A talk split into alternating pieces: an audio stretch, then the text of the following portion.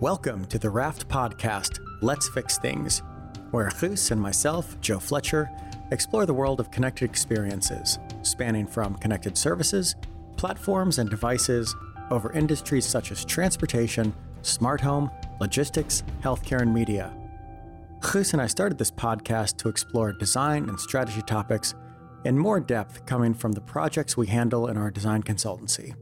Now, on to the show.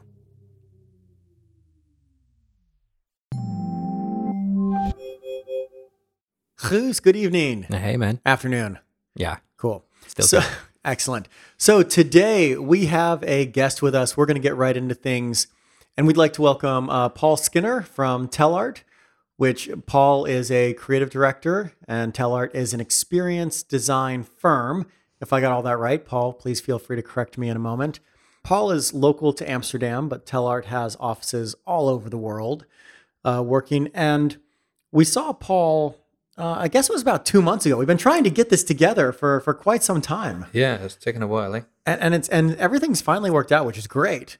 Uh, and we saw Paul maybe two months ago give a talk about some of the clients he's been working with, and we'll get into that in a moment.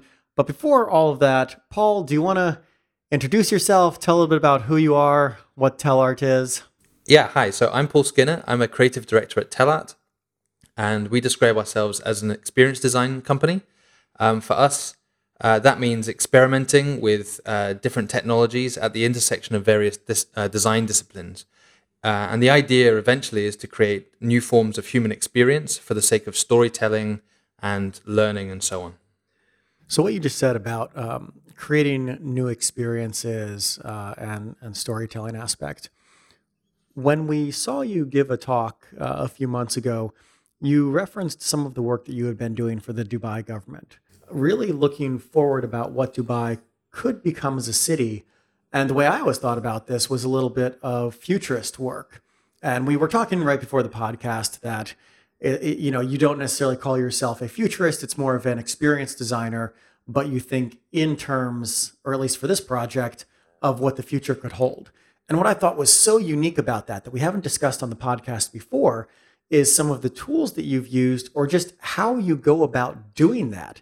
How do you even think about imagining the future of a city like Dubai? Yeah, well, I mean, for this project, for us, has been a fantastic voyage over the last four years. Um, we were invited by the Prime Minister's office in Dubai to help them construct an experience of the future as part of a government summit that they hold annually in Dubai called the World Government Summit. And the purpose of this was to uh, provide an ex- like a, a physical storytelling experience of various futures in order for government leaders who are mostly creating new policies and initiatives for the country to be able to imagine what kinds of futures we might be dealing with and, and what kinds of policies they should create. Because every single decision we make on a daily daily basis has implications. And if you think about Dubai as an interesting um, context for this kind of work, it's changed completely in the last 40 years. It's gone from very, very much like an empty country, just desert and a very inhospitable place to live, to a kind of booming megalopolis in which the future is everywhere you look. The, the, the pace of change is astonishing. And so people um, who lived there are kind of used to seeing what they consider the future all around them. It's a very technocentric world.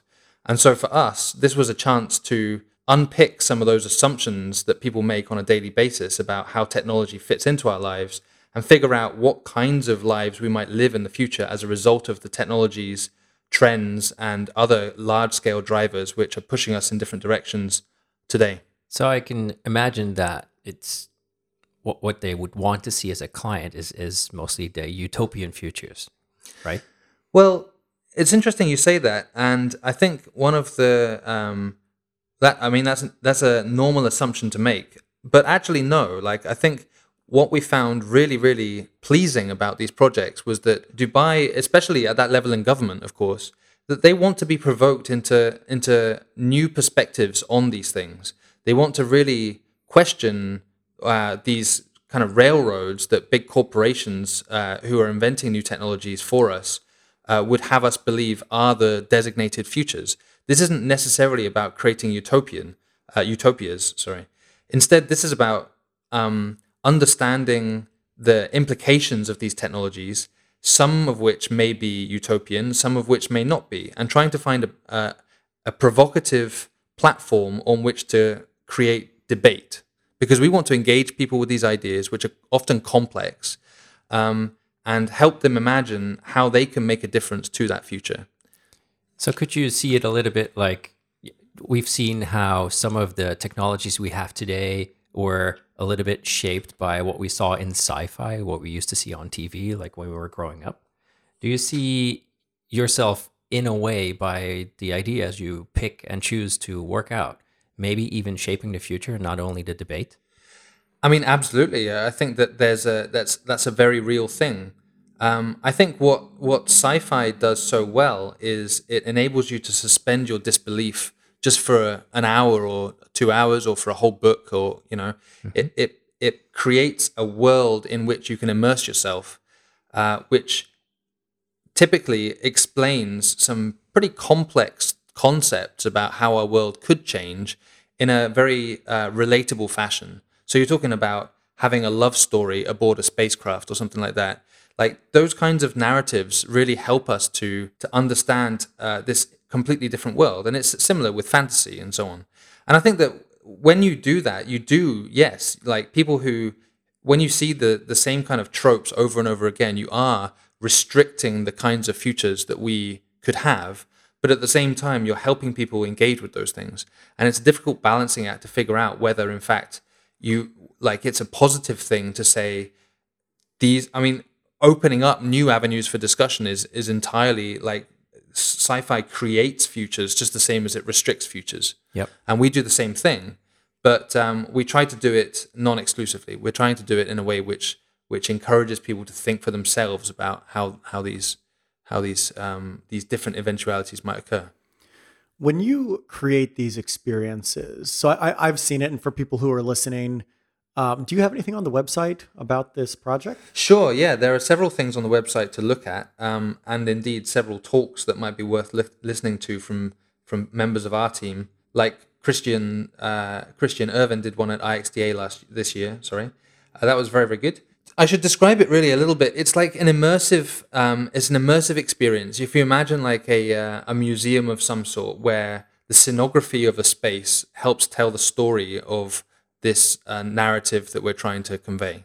Do you think of these spaces and all the different experiences in them as one complete story, or do you try to divide it up into different futures that could happen based on a series of events or a technology? And, and this is this is something I'm, I'm very curious about because we do we do digital, right? So we don't get to often think about these these spatial relationships. So I'm curious when you when you lay these pieces out, how in in in the concept form do they come together? Yeah, it's an interesting question.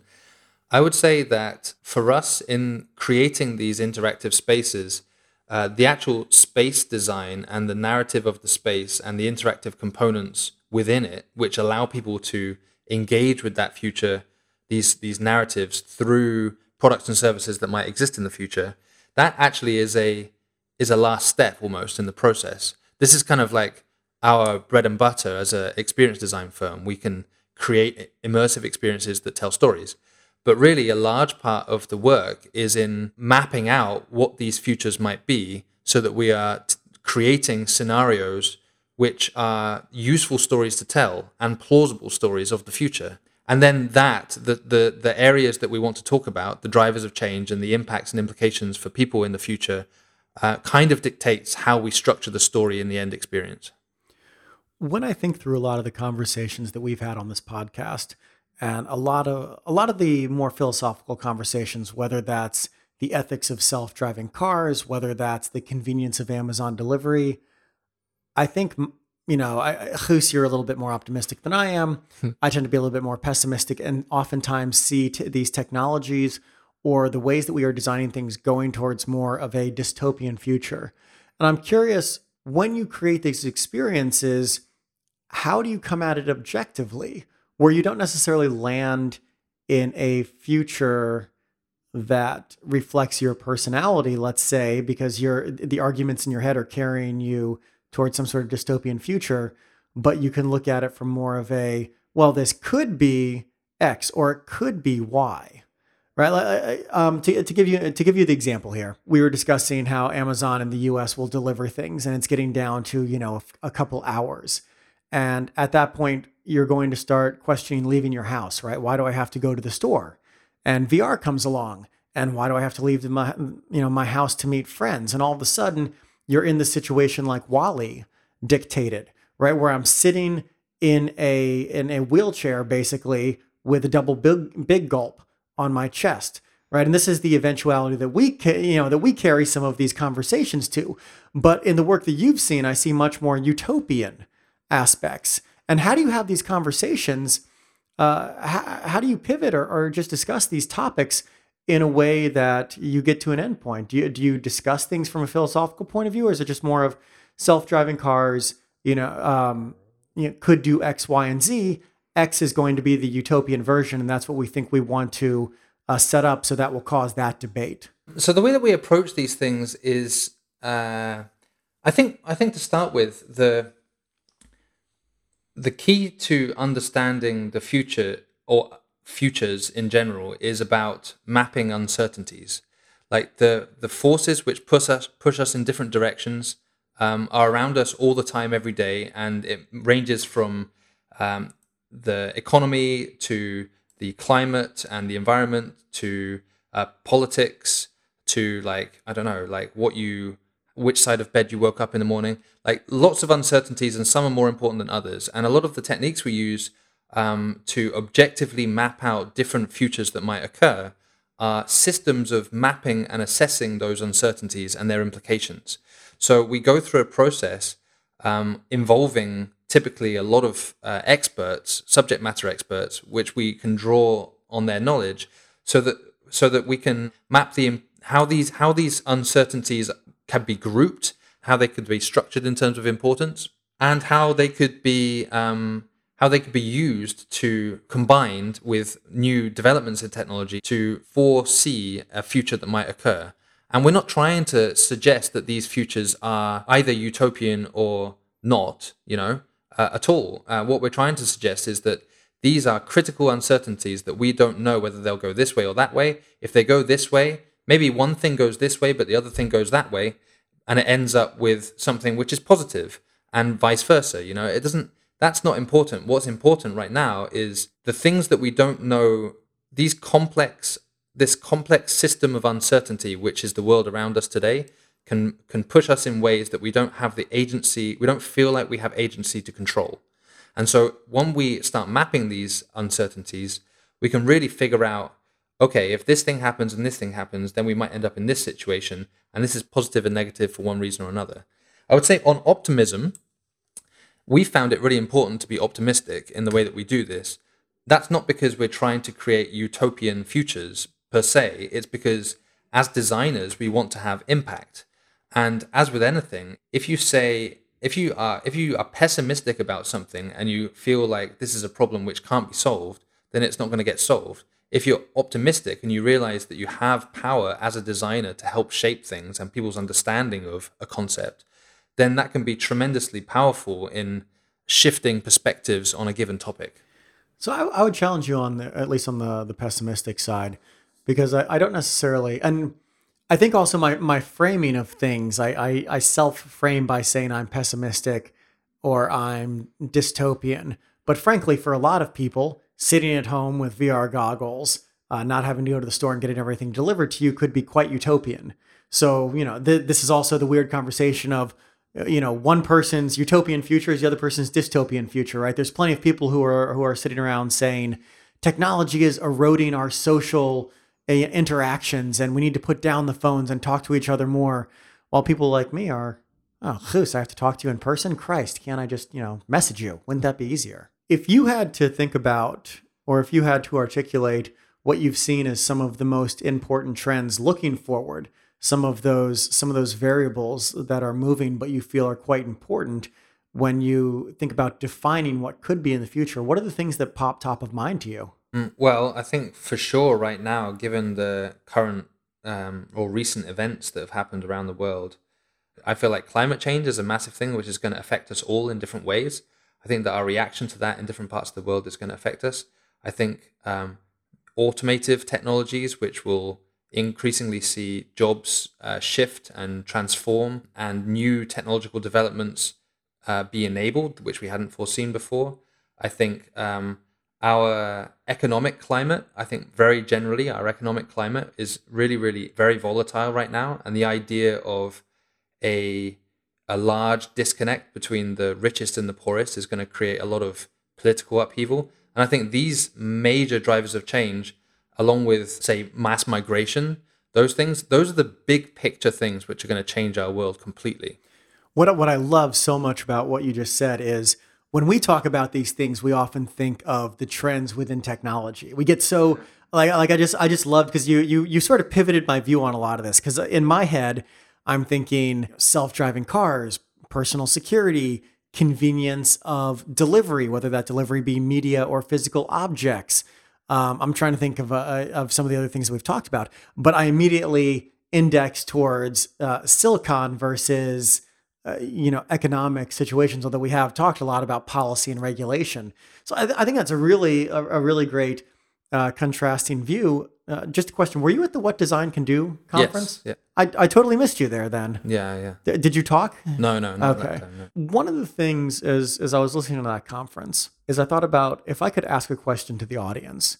Uh, and, and actually, let me back up for a second. So, what Design Can Do is uh, an annual conference that generally poses questions to designers that are much more than screen based design. It is ethical questions, it is philosophical questions. And this year, it all revolved around climate change. As I started thinking what I would pose to the audience, one thing kept coming back to me, which is um, how do we support 9 billion people in 2050, which is this projection of, and this is some of the breakout sessions I was in, was going after how do we support 9 billion people with climate change happening? That if we let this happen, sea levels will rise, weather will change, parts of the earth will be uninhabitable. Uh, and then the very next day, I was at a conference around agriculture and discussions of how you feed 9 billion people by 2050. And the question that I wanted to ask the audience was what happens if we don't?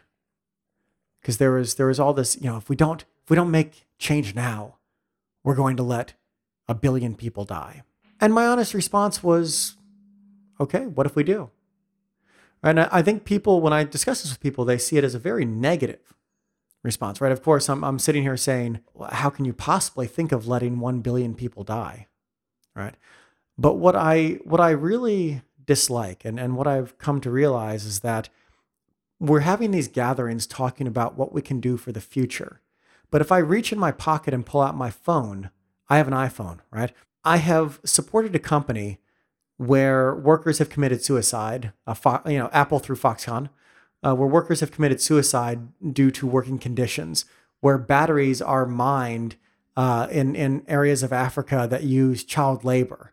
Right, I'm already contributing in my own way to people's deaths, and it bothers me that we're saying let's look at the future when even doing something as simple as cutting out beef from my diet right now could help things now and in the future.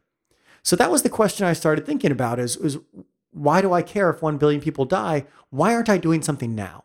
There's a a thousand things that people could do to change their lifestyles right now that could make a huge difference to climate change.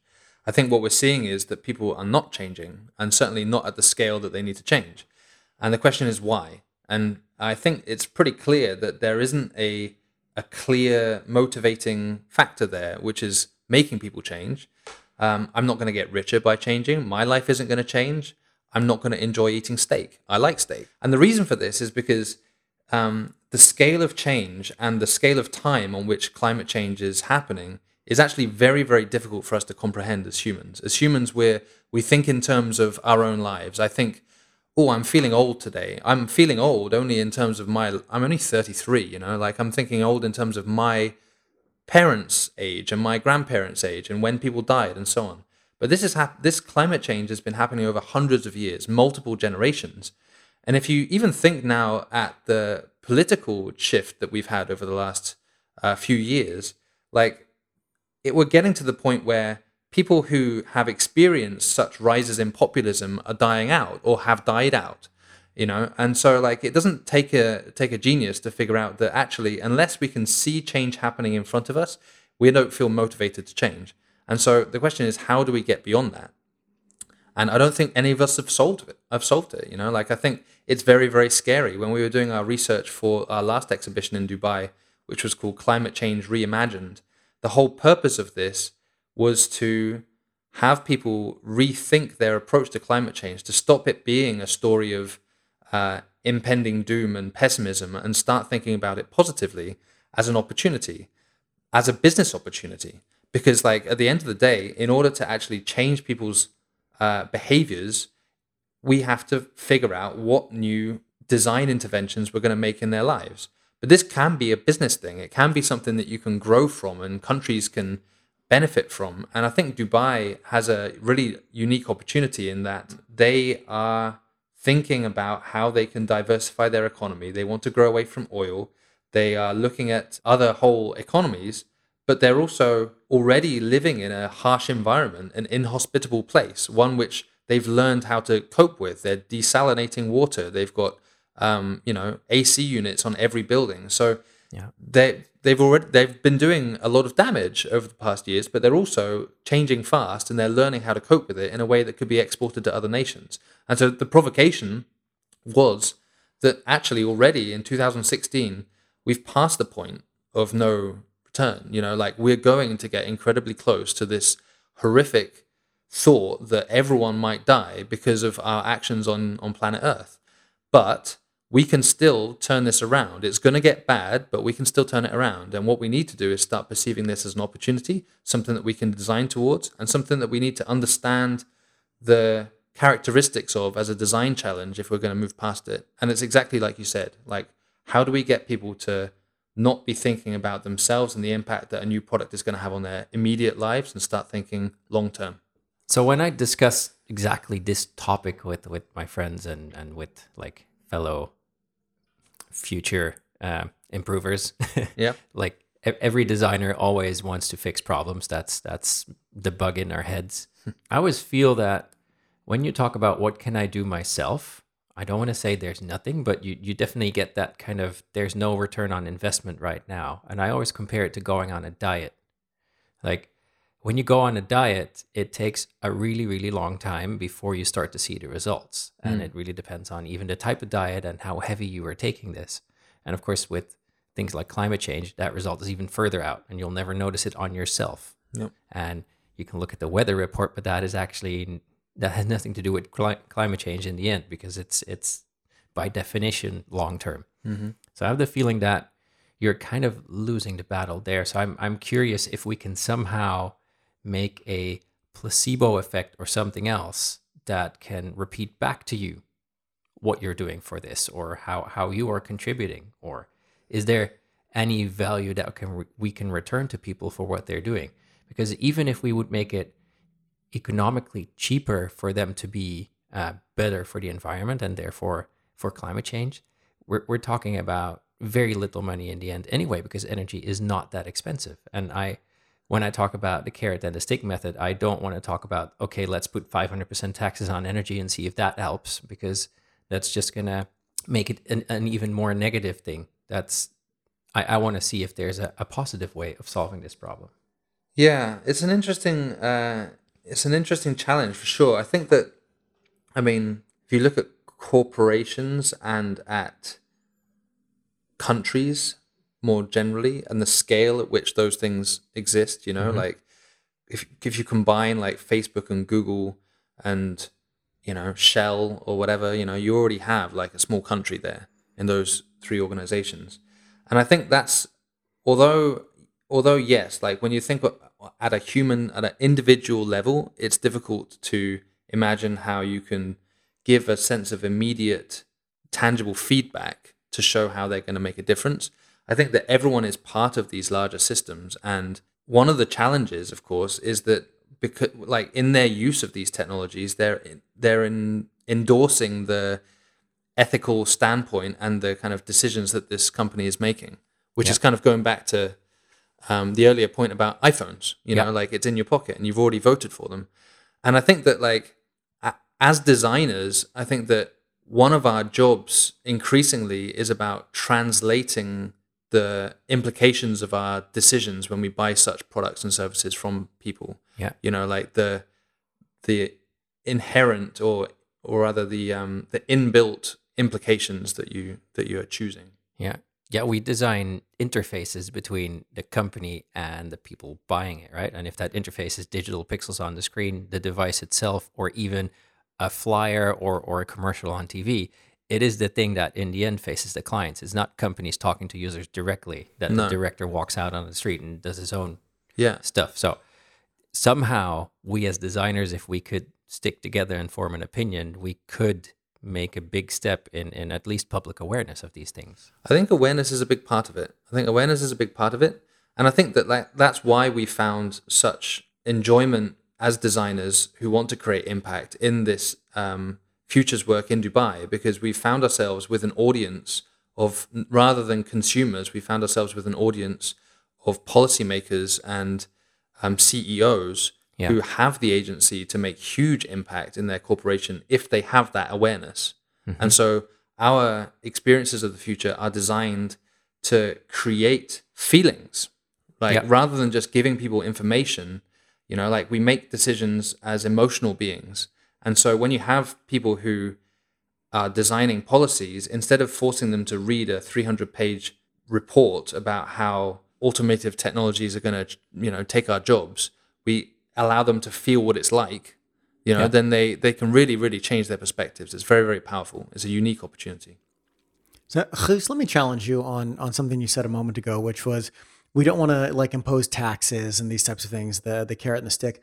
But I would I would argue, or I could argue the other way, that two things stick out. One, as global trade picked up, there are certain tariffs on certain countries, right? You you want to import more from one country than from other countries, and so why couldn't you apply you know tariffs or taxes in the same way to technologies that you want to use right why is why is that a negative thing I'm I'm not saying that's a negative thing or impossible. I'm just saying that I think you can motivate people in a positive way and actually not making the feeling that you're helping climate change feeling like a negative thing to do. So um, if those things become more expensive, then you still want them. They're just more expensive. And therefore, it gives you a negative feeling. Whereas if you're seeing that not buying it was a good decision without the whole taxes behind it, it the feeling changes. And therefore, that, that's the thing that I, I draw back to the diet or, or even New Year's resolutions.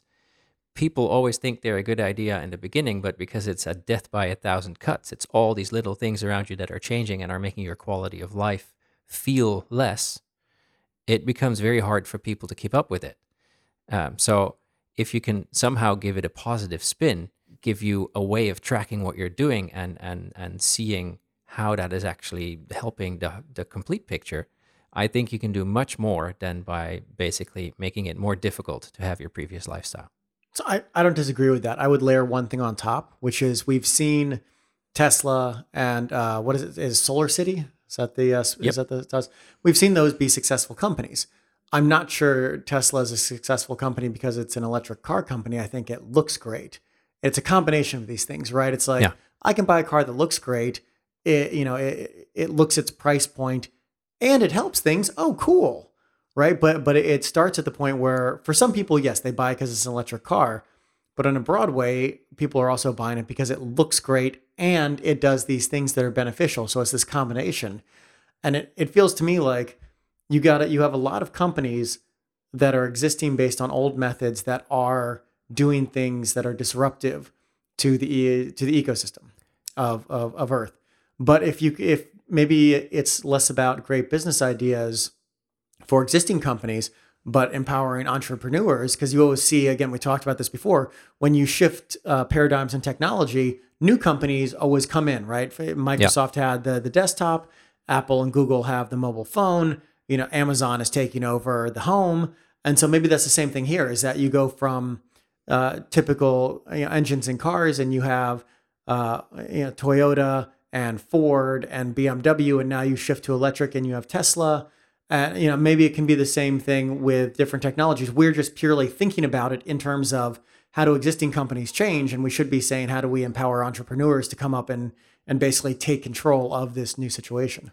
Yeah, of course, but I I think it's kind of uh, an easy way out because we're we're trying to solve problems, and the end user cannot help in solving those problems unless they go to university and go help and solve those problems at the companies that are trying to solve them. But of course, if we solve free energy, then we don't need to burn oil anymore. And if we make electric a cheaper alternative to create and to sell and to distribute electric cars, then of course we don't need to burn gasoline in cars anymore. So there's two sides to attack this problem. That's one to make sure that the negative uh, alternatives are um, yeah basically so if, if the positive alternatives are cheaper and and better at the same time then it will not be a choice for people even to go for the other ones right maybe people Yeah. want to drive an old timer but anybody would buy an electric car if it was cheaper and better Yeah, I mean, I think you might. I think you might start to. I mean, when you're talking, for example, about Tesla, it's interesting to think about that as you know, like aspirational marketing exercise as well. You know, like they've been very, very clever in concocting a vision for people that resonates with them, so that they want to be seen as the the kind of person that drives a Tesla, and that's an age-old recipe. That's how advertising has been working since what the fifties. But I think that like as disruptive things start to happen, um, that's going to change as well. You know, like the idea of uh, cryptocurrencies being a way to uh, track and indelibly track like your consumption, for example, or your use of energy or the amount of carbon dioxide you're um, indirectly releasing into the atmosphere, and the idea of a, a new form of currency that might actually have value in that in that sense would may disrupt this. It may be that like actually that that is it's not about like projecting a new identity anymore. It's about actually uh, generating less CO2 coins because you want to put your kids in the right school this year, and there's there's a, an equilibrium there. There's an ecosystem that we've created artificially around that, uh, which is policy. We don't know what's going to happen. I mean, you also conversely like to fit in exactly with Guus' point, you have those crazy disruptive uh, tipping points happening right now. Like in India, I read the other day they've cancelled a whole bunch of coal power stations because the price of solar has dropped so much that there's actually no these building sites are just standing half completed because Yeah. there's no value in completing this coal station anymore. So that is going to happen. I mean, these things are happening, and there's a massive now there's a massive drive towards that stuff. So when you cr- think about all of these different points of inflection, it just contributes to how uncontrollable, unpredictable, uncertain our world is these days, and how as designers we have to reassert ourselves as the arbiters of you know dutiful future making. You know, this is about deliberately creating a future which is better and creating a story of that future that people can buy into meaningfully. You know, they understand the future they're buying into and they do so deliberately. Like that's something that we can all change in small ways and large ways. So I, I think that's a, a great uh, point to wrap up on. Just sort of giving a a framing on what designers could do, and I think that's actually it, it, it's been great to have you on because uh, you bring a lot of new viewpoints that we don't often discuss here, and also I, I think that uh, Guus and I can often, or I'll speak for myself, look at views in a very specific way that may not always have the best outcome. So it's quite refreshing to have somebody here who's sort of challenging us to say, you know, hey guys, what can we actually do to make this, you know, uh, uh, uh, spin it in a positive way, or maybe even the ways that we're looking at it can be positive in themselves. Uh, so, uh, Guus, any last comments from your side? i'm good Paul, any last words? Hmm, what should I say? No, I think I'm good. Cool. Well, Paul, thank you for joining us this week. And uh, Guus, I'll see you soon. thanks guys Later.